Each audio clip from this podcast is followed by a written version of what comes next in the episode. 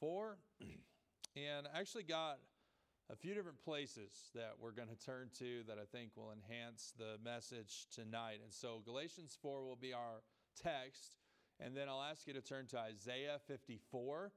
So Isaiah 54, and put a marker there. We'll come to that in the course of the message. And then we're going to start off in Genesis 21. Okay, I know that was a lot, so I'll give you a few minutes here to find your places. So, Galatians chapter 4, Isaiah 54, and Genesis 21. And we're going to begin in Genesis 21.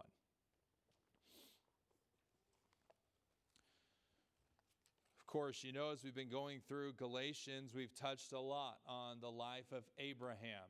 And so I wanted to take us back to deal with a specific text that Paul is going to quote from and allude to. And so that's why we'll be in Genesis 21, and then we'll also uh, be in Isaiah 54 because he quotes from Isaiah 54, verse 1, and we'll come to that a little bit later. So if you found your places there and you're in Genesis 21, if you'll stand in honor of God's word, then we'll read a few verses from here before going on to uh, Galatians 4. So Genesis chapter 21 and we'll begin our reading in verse number 9, and we'll read through verse 12.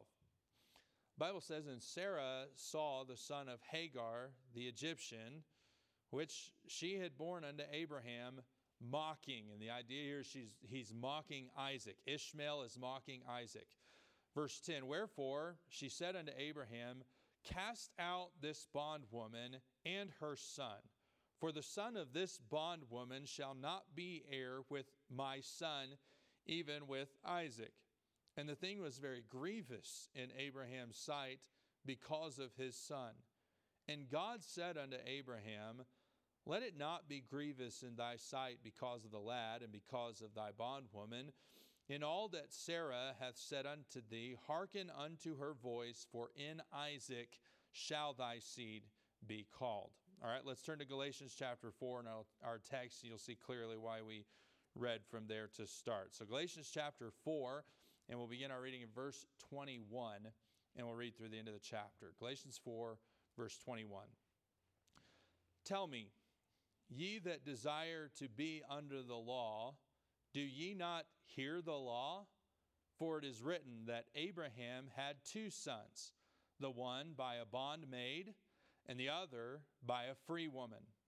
But he who was of the bondwoman was born after the flesh, but he of the free woman was by promise, which things are an allegory. For these are the two covenants the one from Mount Sinai, which gendereth to bondage, which is Hagar. For this Hagar in Mount, is Mount Sinai in Arabia, and answereth to Jerusalem, which now is the Jerusalem right now, and is in bondage with her children. But Jerusalem, which is above, okay, that's a different Jerusalem. That's not Jerusalem as we know it. That's the new Jerusalem, the heavenly Jerusalem. That's why he says, But Jerusalem, which is above, is free, which is the mother of us all. For it is written, Rejoice, thou barren that bearest not. Break forth and cry, thou that travailest not. For the desolate hath made many more hath many more children than she which hath an husband. Now we, brethren, as Isaac was, are the children of promise. But as then he that was born after the flesh persecuted him that was born after the spirit, even so it is now. You know what he's saying there? Just as Ishmael was mocking Isaac, the son of the flesh was mocking the son of the free, so it's happening right now. The Judaizers, the sons of the flesh, those who are after bondage, those who are after the law, they are persecuting those who are free. That's what he's saying. So, verse 30, nevertheless, what saith the scripture? And this is what we read in Genesis. Cast out the bondwoman and her son, for the son of the bondwoman shall not be heir with the son of the free woman. So then, brethren, this is really his final doctrinal argument here. So then, brethren, we are not children of the bondwoman, but of the free. That is who we are. So, the title of our message for tonight is this Finally and Forever Free. Finally and forever free. So, may God bless you in His word. You can be seated. We'll get into our passage for tonight.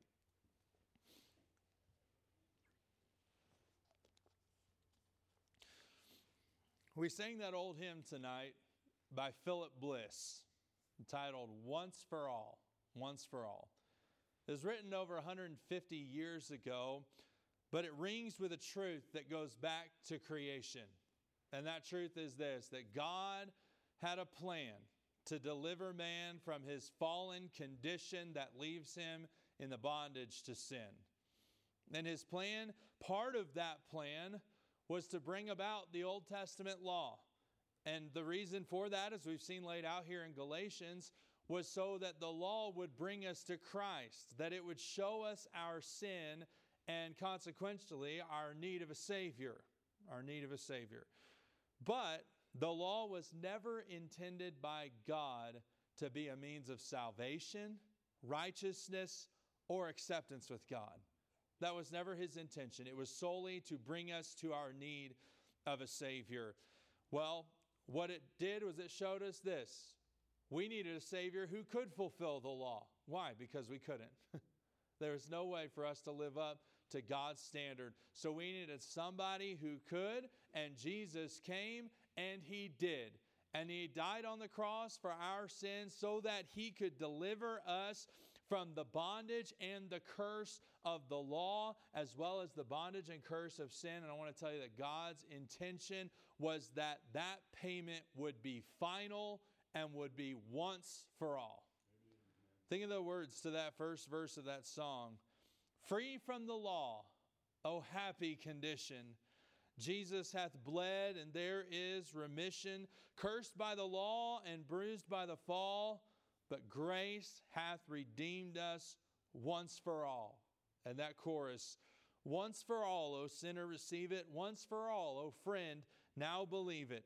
Cling to the cross, the burden will fall. Christ hath redeemed us once for all. That's really Paul's message here in the book of Galatians. Jesus died and rose again to break the chains of the law and sin in our lives, but we all are well aware, and we've probably even experienced at times ourselves, that there are still some who live under the bondage of works based religion as well as the bondage to their sin. Even Christians at times can still be bound by their sin. The Judaizers in Galatia believed that Paul's gospel of all faith and no law, rewrote the hymn to say this Free from the law, oh happy condition, now I can sin with Jesus' permission. Well, that's what they said. I mean, if you think about it, some of the things that we've discussed here, they taught that if you don't keep the law, then you're bound to just go back into the chains of sin again. They taught even that according to Paul's gospel, that if if Paul's gospel is true, that it's all of faith and nothing of law, then that makes Christ the facilitator of sin itself. We've seen that in this book. And so that's what they were saying. But what Paul is doing is he's, he's teaching that that's not the case. That rather, what happens is when Christ, according to the end of chapter 2, when Christ lives within you and he gives you the Holy Spirit to convict and govern your life, if that is true, then you will not go back into sin. You'll live right where Jesus wants you to live, and that is in freedom freedom from bondage. And so he shows them that actually what, what brings you into bondage is going back to the law. See, while they're trying to promote what keeps you free from sin is keeping the law. But what Paul is saying is keeping the law sends you back into bondage. And so, how could the Galatians know? How could they really know that they were finally, at last, and forever free from the bondage of the law? And free from the bondage of sin at the same time. Because let, us go back to our very first lesson that, that one of the things that prompted the Judaizers coming in and getting such a following was they were saying, you know, we love God and we don't want to go back into our paganism, but we don't know, I mean, what's going to keep us from doing that? And the Judaizers said, keep the law and you won't go back in. And so, whether we're talking about freedom from the bondage of sin or freedom from the bondage to the law, how could they know they would be free? Why, why does God say that they are free from the law? And how is it possible for you today to live finally and forever free from the law or from the bondage, whether of law or of sin? That's what we want to consider from our text tonight. What Paul does here is he points the Judaizers actually back to the law. He shows them that the law itself contains the evidence of our freedom in Christ.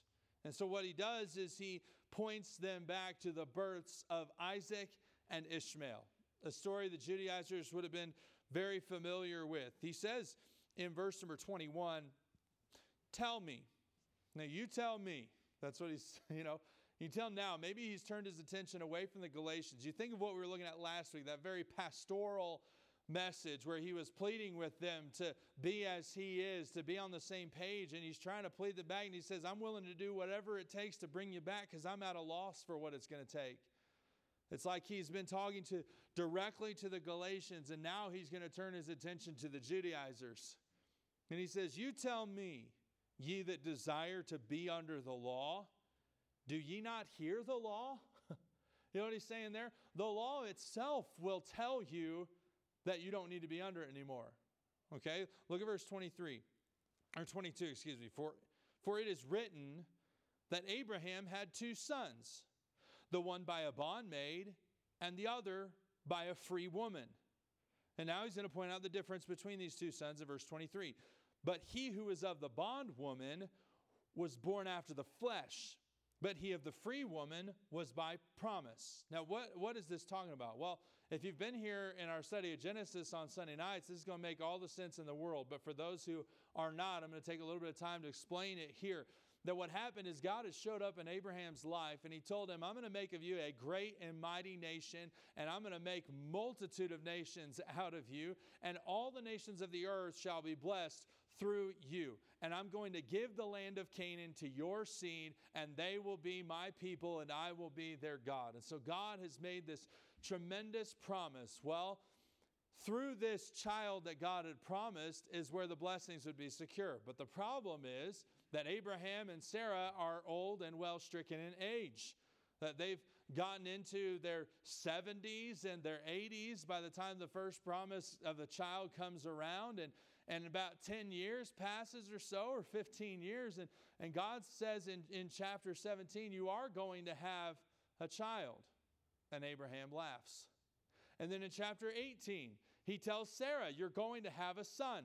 And Sarah laughs. Well, it was laughable to them because of their age, because it was physically impossible. It says in chapter 18 that it ceased to be with Sarah after the manner of women. And so it was literally impossible for them to have a child. Well, along the way, they decided that instead of trusting God and in their weakness of faith, that they were going to come up with their own plan.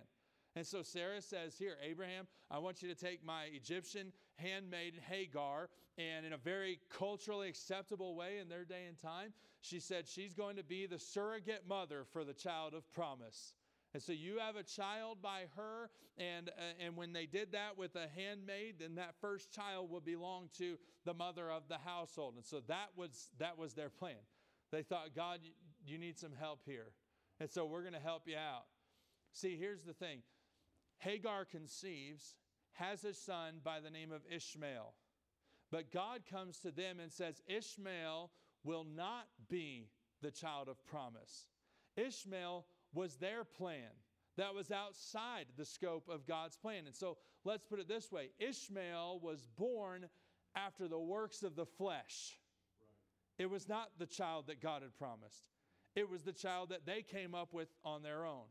And so over here, you've got Hagar and Ishmael, the bondwoman, the bond son.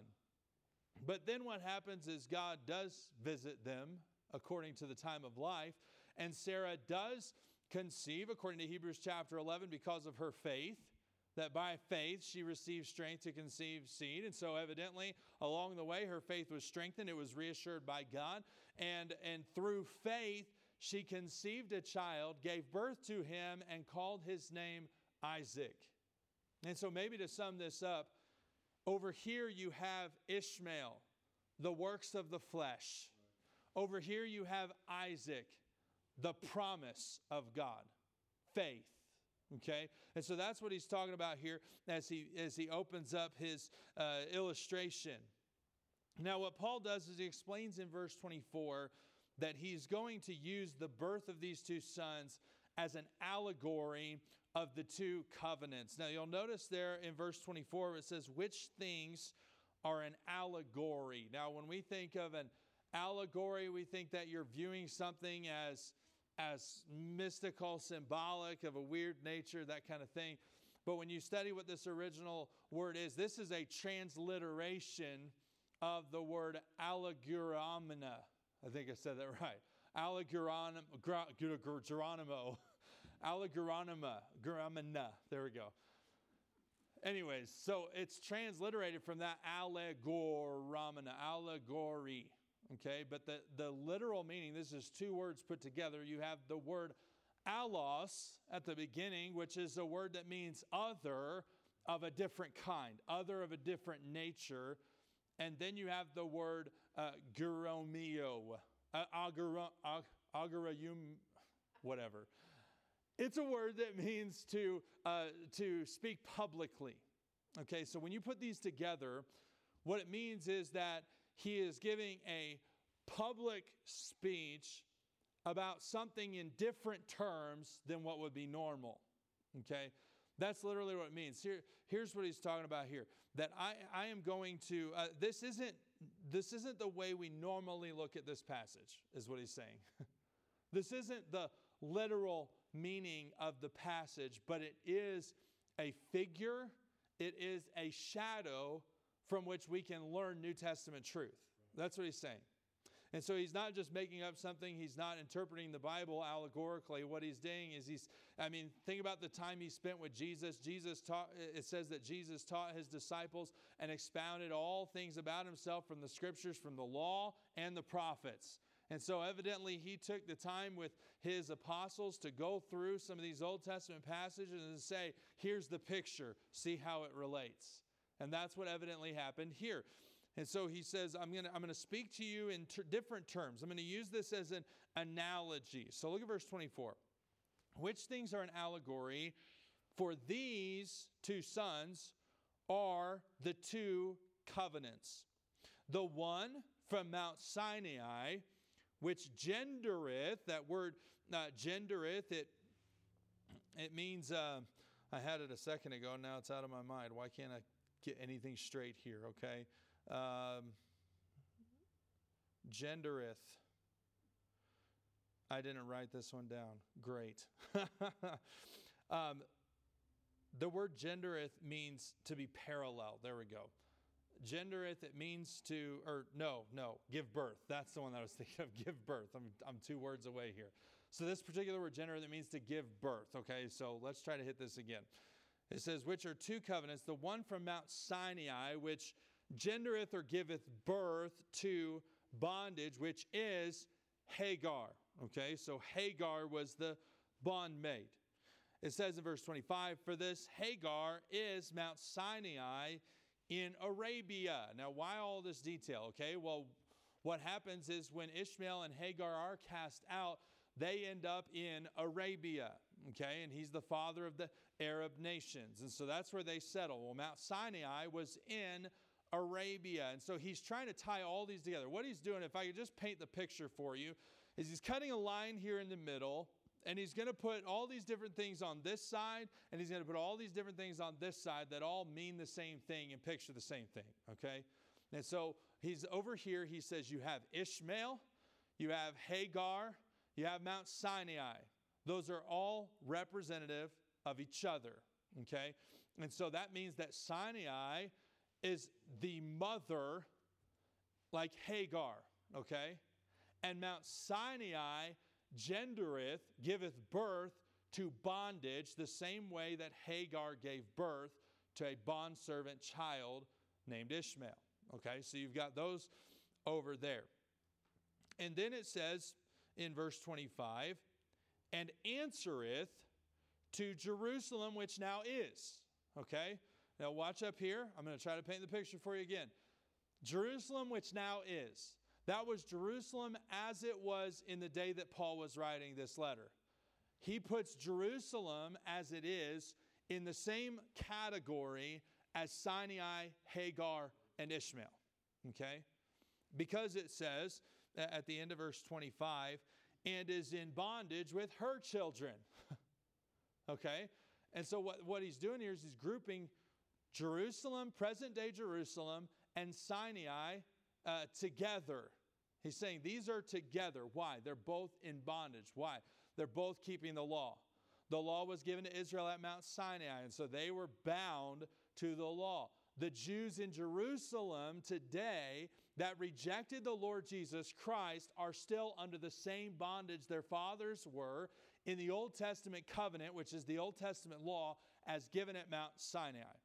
Okay, so he's saying whether we're talking about the Jews back then or we're talking about Jews today that follow the law and not Christ, they're all grouped over here into this category the works of the flesh, the works of the law, works based righteousness, works based acceptance with God.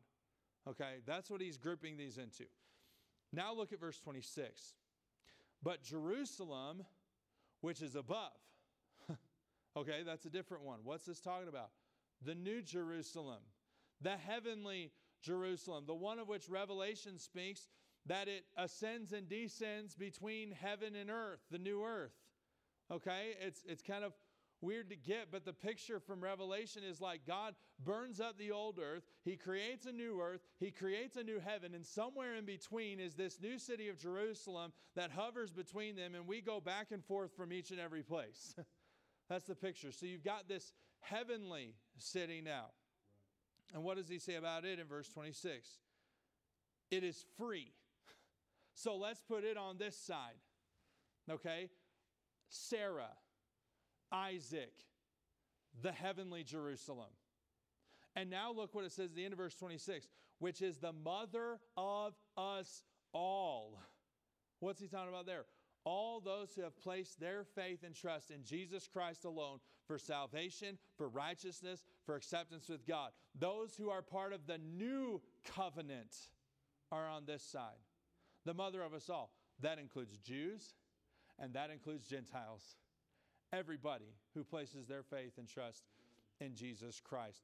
And so he's putting all of these uh, together and, and he's, he's dividing them up and saying, over here, whether we're talking about Hagar, Ishmael, Sinai, modern day Jerusalem, this is the works of the flesh. This is the old covenant. Okay, these two boys and their mothers are examples of the old covenant and the new covenant. Hagar and Ishmael represent the Sinaitic covenant, the law of Moses, the works of the flesh. Those are all pictured in together. And over here with Sarah and Isaac and the New Jerusalem, this is by faith, by promise. And so he's cutting a difference here between all of these. All right, now, what Paul's going to do in verse 27 is he quotes from Isaiah 54 and verse 1. It says, For it is written, Rejoice, thou barren that bearest not. Break forth and cry, thou that travailest not. For the desolate hath many more children than she which hath an husband. Everybody got that? Makes sense? We can move on now? it's a little tough for us to grasp uh, just pulling this one verse out of context, but evidently this is a verse and, and a chapter that Paul went through with the Galatians because it's supposed to make all the sense in the world to them. But because it doesn't to us, now turn to Isaiah 54. I want to go there. Boy, I'm going to I'm going to tell you, this is one of the best parts of the message right here. And so buckle up. Isaiah 54. And what I want to do is let's read uh, all of verses 1 through verse 5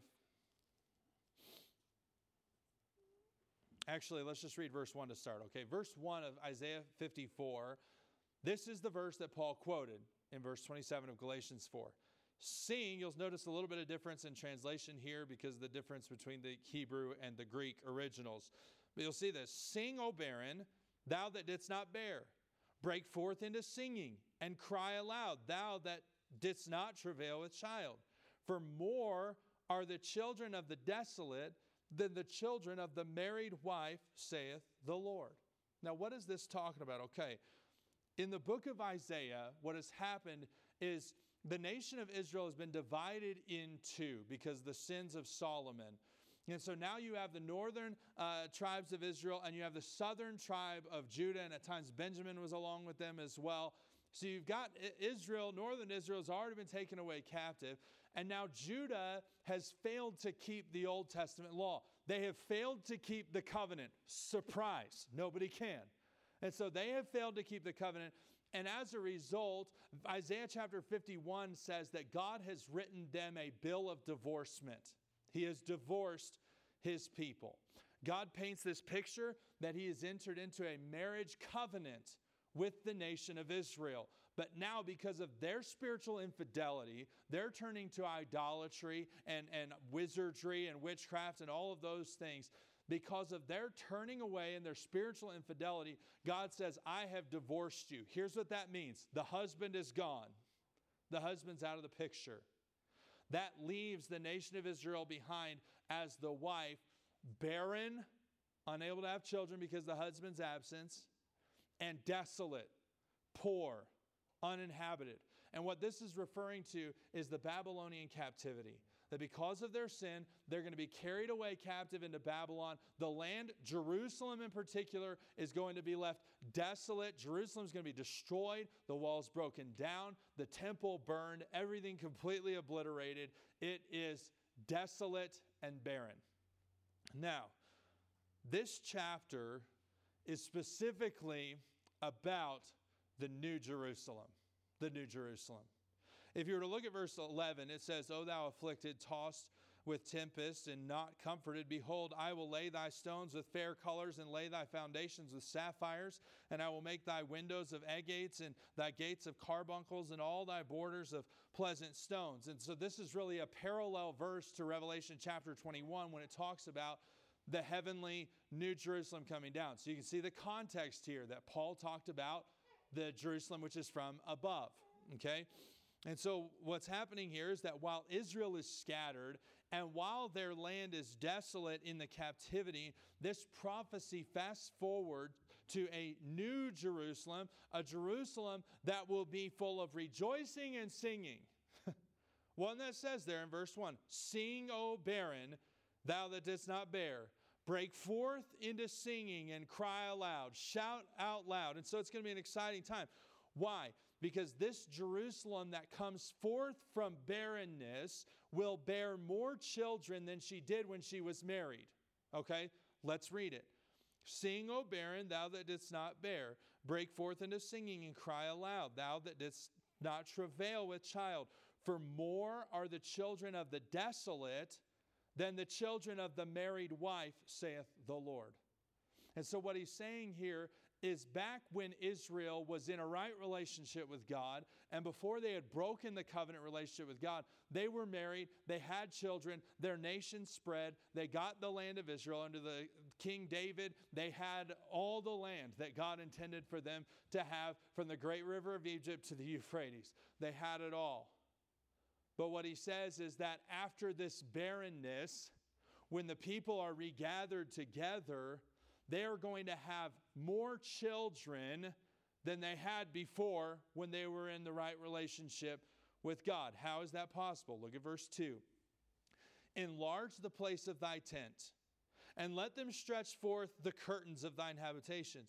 Spare not, lengthen thy cords, and strengthen thy stakes, for thou shalt break forth on the right hand and on the left. Hold on just a second.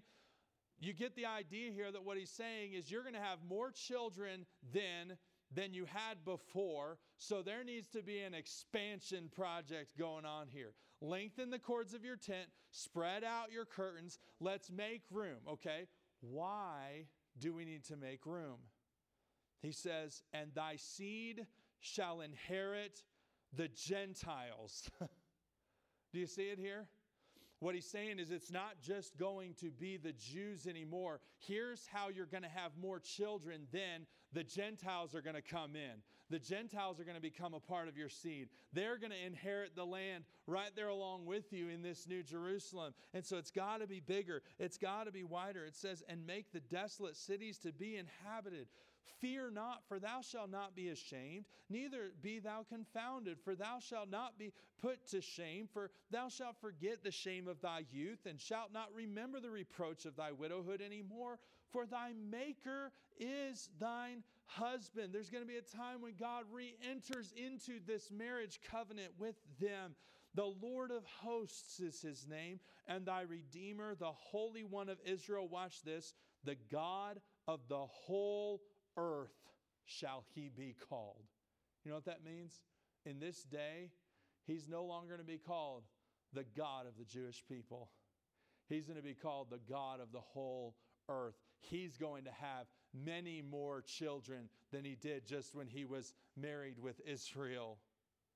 And so, this heavenly Jerusalem is expanded. How does it become expanded? How does God become the God of the whole earth? Well, was it through the law? Where, how, were all, how does it say all these Gentiles were going to come in? Look back at chapter 53 and verse 4.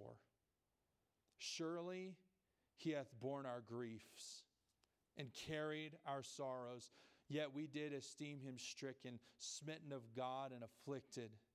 But he was wounded for our transgressions, he was bruised for our iniquities. The chastisement of our peace was upon him, and with his stripes we are healed. All we like sheep have gone astray. We have turned every one to his own way, and the Lord hath laid on him the iniquity of us all. He was oppressed and he was afflicted, yet he opened not his mouth.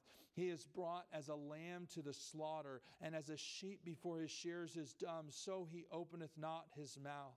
He was taken from prison and from judgment. And who shall declare his generation? For he was cut off out of the land of the living. For the transgression of my people was he stricken. And he made his grave with the wicked and with the rich in his death, because he had no vi- he done no violence, neither was any deceit in his mouth. Yet it pleased the Lord to bruise him. He hath put him to grief. When thou shalt make his soul an offering for sin, he shall see his seed. He shall prolong his days, and the pleasure of the Lord shall prosper in his hand. He shall see the travail of his soul and shall be satisfied. By his knowledge shall my righteous servant justify many, for he shall bear their iniquities. Therefore will I divide him a portion with the great, and he shall divide the spoil with the strong, because he hath poured out his soul unto death, and he was numbered with the transgressors, and he bare the sin of many, and made intercession for the transgressors. And the chapter break is not there in the original. That is when it breaks out into Sing, O barren, thou that didst not bear. Do you see what's happening here? God is on a mission of expanding his kingdom. And he, what his desire is, is to bring the Gentiles into his kingdom. And how would he bring the Gentiles into his kingdom? Was it through the works of the law? Was it through circumcision? Was it through dietary laws and holy days? Was it through Sinai? Was it through the works of the flesh? No, it was by the promise of the Savior. It was by faith in Jesus, the Messiah who would come and would, would, would be the atoning sacrifice once for all, finally and forever. And it was after his redemptive work on the cross of Calvary, is how this new Jerusalem would be expanded to include the Gentiles like you and me tonight. So, with that in mind, think about Paul inserting this verse into Galatians 4. What's his argument here? The Judaizers were saying, You want to be accepted with God? You want to be a child of God? You want to be in His kingdom? You want to be more righteous? You want to get out of bondage? Well, here's what you need to do you need to become a Jew. And Paul's argument has been it's not about being a Jew, it's not about keeping the law, it's not about the works of the flesh, it's about the promise through the redeeming work of Jesus Christ. What Paul's getting across through this quotation here is that God's plan all along was to bring the Gentiles into the inheritance of the Jews, not through the bondage of the law, but through the freedom of the cross. Back to Galatians 4. What Paul's going to do now is he's going to apply this truth to their situation. Verse 28, Galatians 4:28. Now we, brethren, as Isaac was, are the children of promise. How? Through by grace alone, through faith alone, in Jesus alone. See, here's the picture again. Okay? He's got the works of the flesh over here. What Paul's doing is he's coming to the Galatians and he's saying, You don't belong over here with Ishmael. You don't belong over here with Hagar. You don't belong over here with Sinai. You don't even belong here with Jews present to this day. You belong over here on the side of faith, along with Sarah and Isaac and that new heavenly Jerusalem of which you are a citizen. This is where you belong. Not with Ishmael, but with Isaac. But just as it was back then, it still is today. Look at verse 29. But as then, he that was born after the flesh, Ishmael, persecuted him that was born after the Spirit, even so it is now. See, as we read in Genesis chapter 21, just as Ishmael, as a 14 year old, big burly man, he's laughing at this little one or two year old pipsqueak, mocking him, making fun of him, being a thorn in this little toddler's side. And you know what Paul's saying? Just as that was going on then, it's still happening today. These Judaizers who belong over here with Ishmael and Sinai, they desire to be under the law. Those that desire to be under the law, they are coming over here to those who have freedom in Christ and they're seeking to persecute you and to afflict you and they're, they're looking to demean you because you're a Gentile because you were not uh, you were not part of this. No uh, they're they're persecuting they're afflicting they're inflicting damage on your church and they're pulling you away from Jesus Christ and back into their bondage. Okay paul what do we do then? What do we do? Verse 30 nevertheless what saith the scripture this is what we read in Genesis 21 cast out the bondwoman and her son, for the son of the bondwoman shall not be heir with the son of the free woman. He's saying, here's what you need to do. You need to take those Judaizers and you need to cast them out. Here's what he's saying just as Ishmael was not intended by God to coexist with Isaac, the son of promise, neither is Hagar, Sinai, Old Jerusalem, Ishmael, n- neither is the law supposed to coexist with faith. That's what he's saying. Do you see it there? It doesn't belong. Cast them out.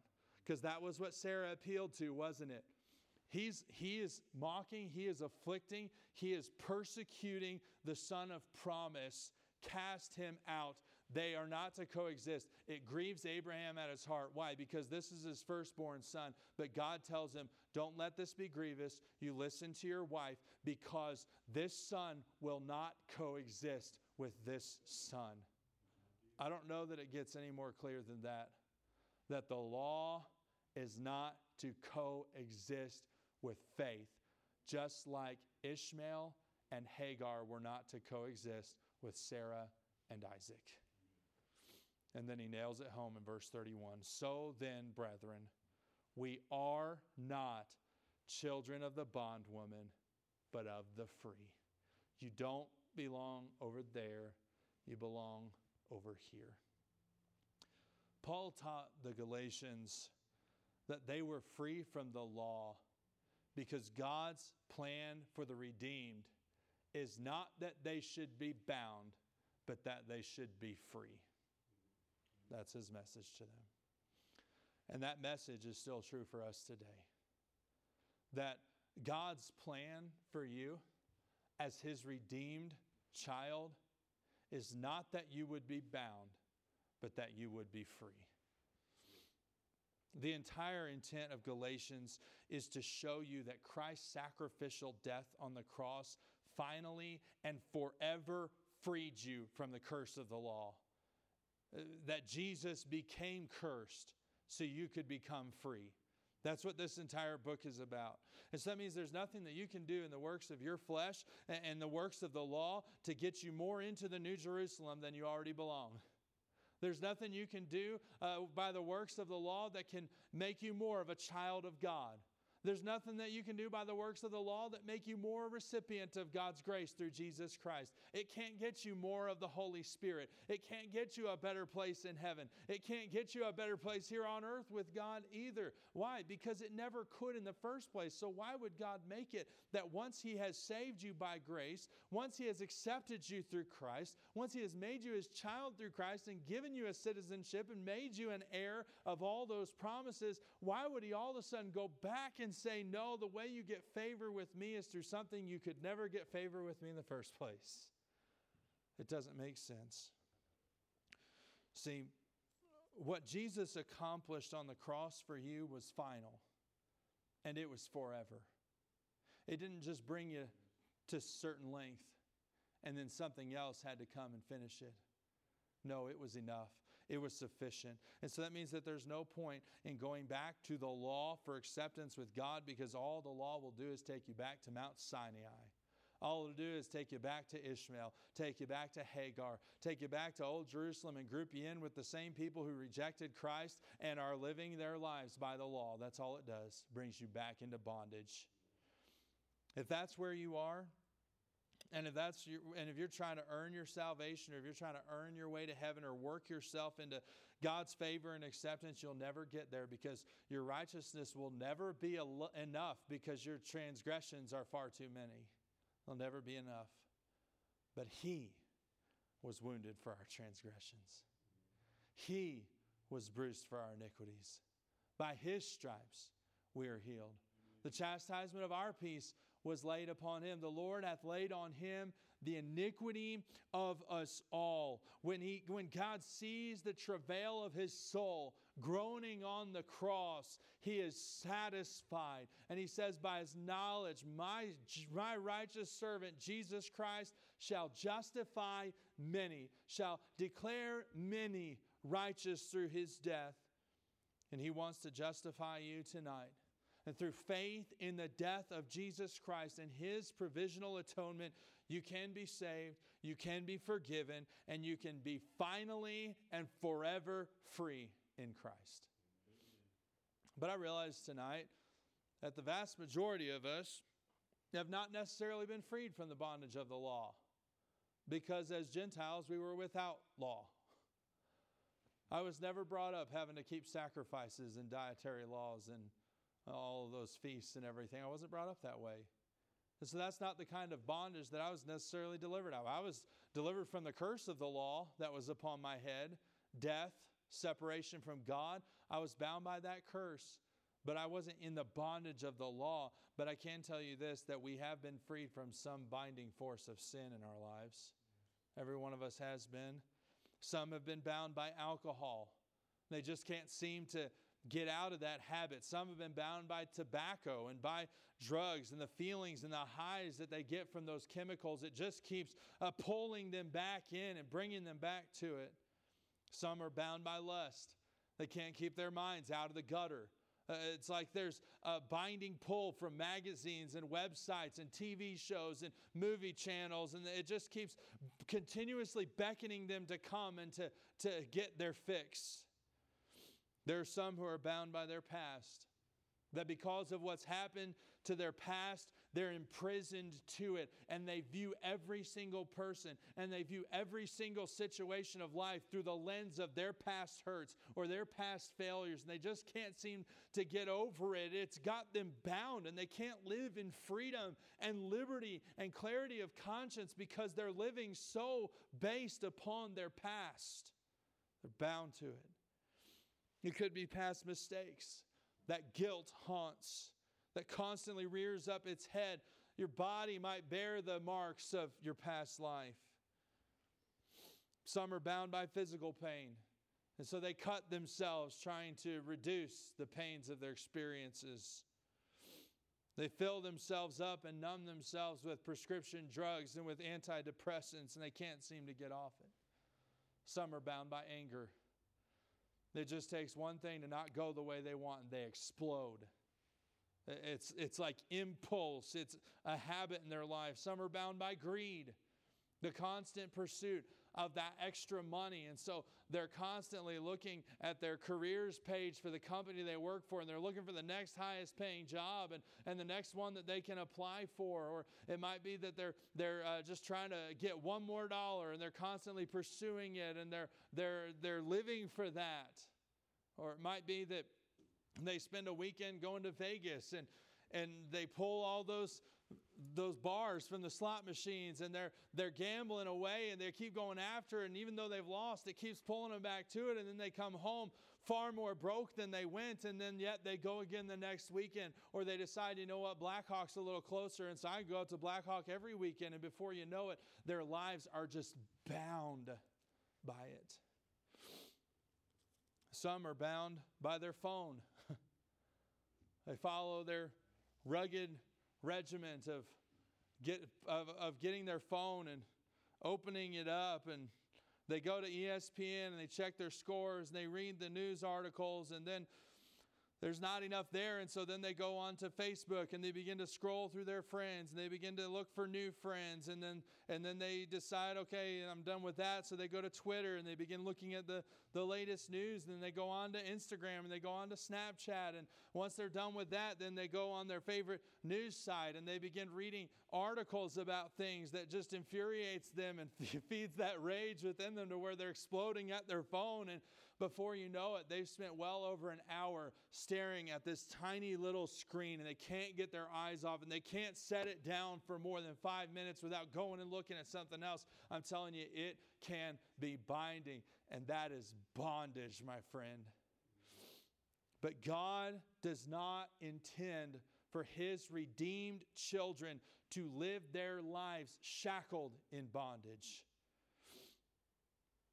So, what do I do if I'm living my life in some sort of bondage? Well, the same thing Paul told the Galatians to do with the Judaizers. You need to cast out of your life whatever is attempting to bring you back into bondage. If it's alcohol, cast it out. If it's cigarettes, cast them out. If it's drugs, rid your life of them, but I don't know if I can. I've done them for too much. I've been hooked on them for so long. I've been bound for so long. Well, listen, I'm going to make this statement that might rub us the wrong way at first, but I want you to consider its truth. Either Christ is of sufficient power to free you from your bound condition, or his death was in vain. Paul said, Hey, if Christ could only get you here, then he's dead in vain. If Christ could only get you saved, but couldn't free you from sin, then his death didn't really matter.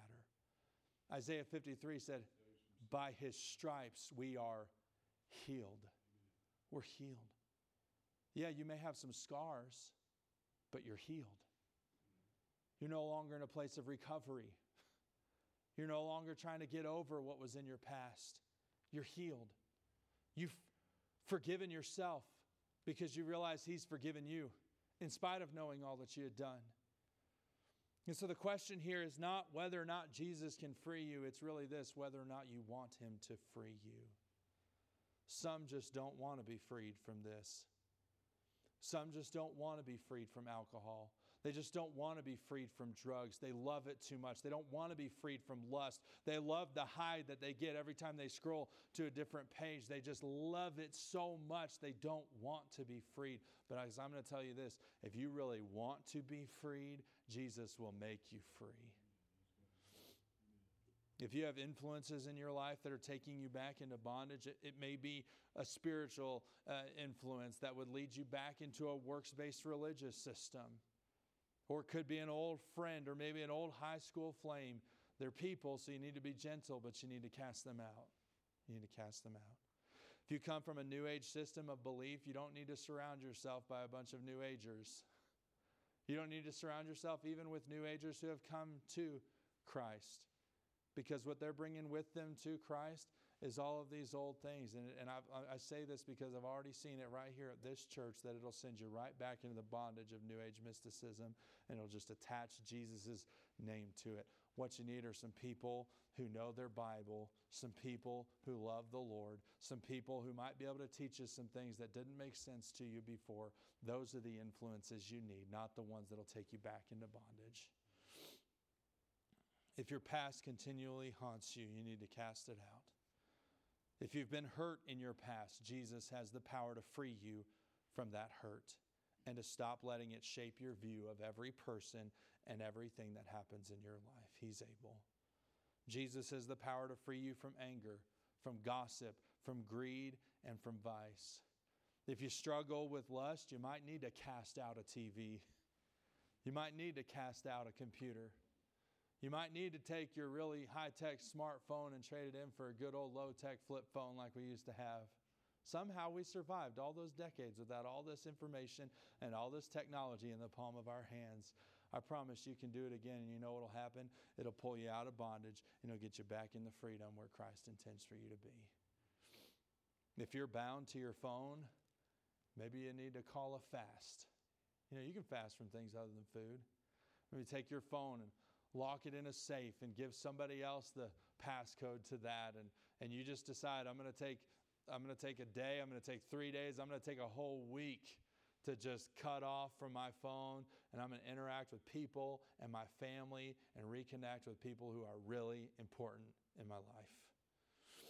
God's plan for you as his redeemed child is not that you would be bound, but that you would be free. And he did what it took to free you from every sin that binds you, from every religious system that wants to hold you in bondage. And it wasn't through the works of the law, it wasn't through human effort alone. No, it was because He came and allowed Himself to be bound. God was bound in human flesh, limited His ability, limited His knowledge, limited his different, many different things, limited Himself to a baby's body. He allowed himself to be bound in the hands of sinful, wicked men. He allowed himself to be bound to a cross with nails through his hands and his feet. He allowed himself to be brought down and bound inside of a cold, dark tomb that was sealed and guarded by Roman soldiers for three days and three nights. But on that third day, he rose from the grave, and, and nothing could bind him. Death the grave could no longer bind him. And the reason why he went through all that was so he could take your sin and he could hang it on that cross with his body and he could bind it and bury it in that tomb, but raise you back to walk in newness of life and in a new, final, and forever freedom that you never have to go back to that bondage again if you'll live in the freedom that comes in Jesus Christ. He's willing to set you free if you'll trust in Him. And only then will you be finally free in Christ. And God's intent is that you would forever remain so. So let me just ask you tonight are you bound or are you free? If there's anything in your life keeping you in bondage, cast it out so you can be free. Lord, we come to you tonight and thank you for the truth that we have in Christ. I'm thankful for the freedom that was purchased for us on the cross of Calvary. Thankful that our sins have been forgiven.